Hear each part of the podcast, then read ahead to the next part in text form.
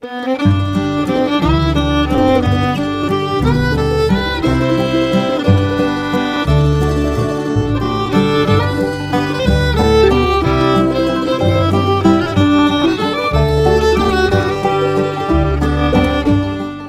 of the Tuesday morning to you, Oregon. I'm Finn J.D. John, FJ at OffbeatOregon.com, and this is the Daily Offbeat Oregon podcast.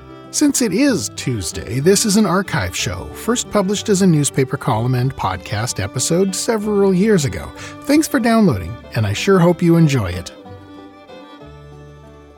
This story was first published on June 14th of 2010 under the headline Lincoln City's D River is a part-time holder of a world record. Here we go. In the middle of Lincoln City, travelers on Highway 101 often stop to pose under a small road sign. It reads D River, world's shortest. And if those travelers happen to be from Great Falls, Montana, home of the 201 foot long Roe River, chances are they don't believe it for a minute. For several dozen years, there's been a running debate between Lincoln City and Great Falls over which of them gets to be home of the world's shortest river. Even Johnny Carson, the legendary host of The Tonight Show, got involved. On the wrong side if you're rooting for Oregon. Well, the D River was named in a contest in 1940 when the town around it was called Delake. The concept was to give the world's shortest river the world's shortest name.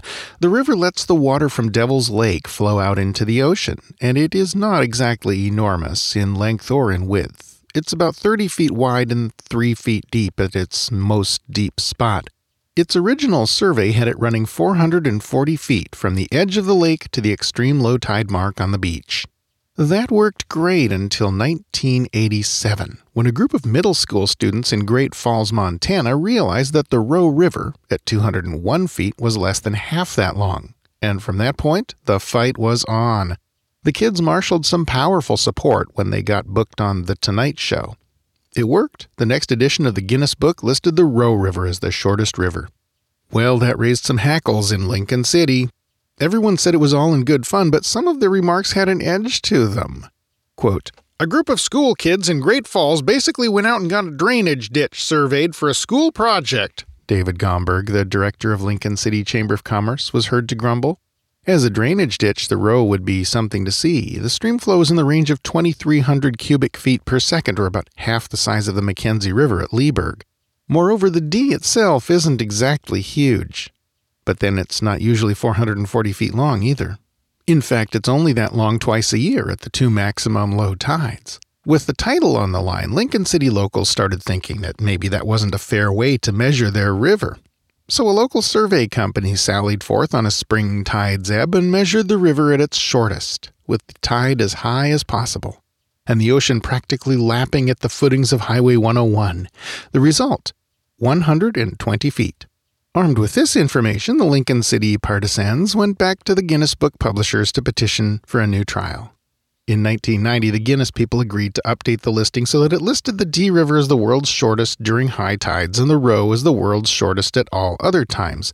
Both could keep their world's shortest river signs and information, and everybody was happy. Well, almost everybody. Everybody's a winner. Everybody gets a trophy. But then in 2006, the Guinness Book of World Record quietly dropped the shortest river category altogether.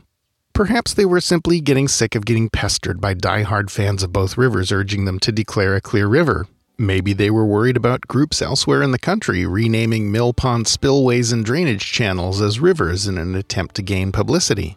Or maybe they simply ran out of space. They didn't say.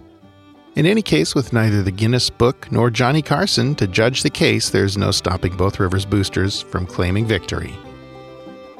Key sources in this story have included works by Nikki Price, Harriet Baskas, and the Lincoln City website at OregonCoast.org. Well, that's our show for today. Thanks again for listening. This podcast is part of Offbeat Oregon History, a public history resource for the state we love. More info is at our hub page at offbeatoregon.com. Offbeat Oregon is a division of Pulplit Productions, a boutique publishing house about which more can be learned at pulp-lit.com. Speaking of which, if you enjoy listening to me, you might check out some of my audiobooks. You can find them most easily with a search for my name on audible.com. Most of them are old pulp stuff H.P. Lovecraft, Edgar Rice Burroughs, etc., but at least two of them are offbeat Oregon history type stuff. Check them out if you're so inclined. This podcast is covered under a Creative Commons license. For details, see offbeatoregon.com/cc. Our theme music is by the Atlas String Band and was written by Carmen Ficara. Listen and download more at atlasstringband.com. Questions, critiques, ideas for a future episode? Email me at fj at offbeatoregon.com. Episodes of Offbeat Oregon History are uploaded around 6 a.m. every weekday, so the next one will be on your device and ready to go before you know it. Until then, go out and fill up the rest of the day with good stuff. Bye now.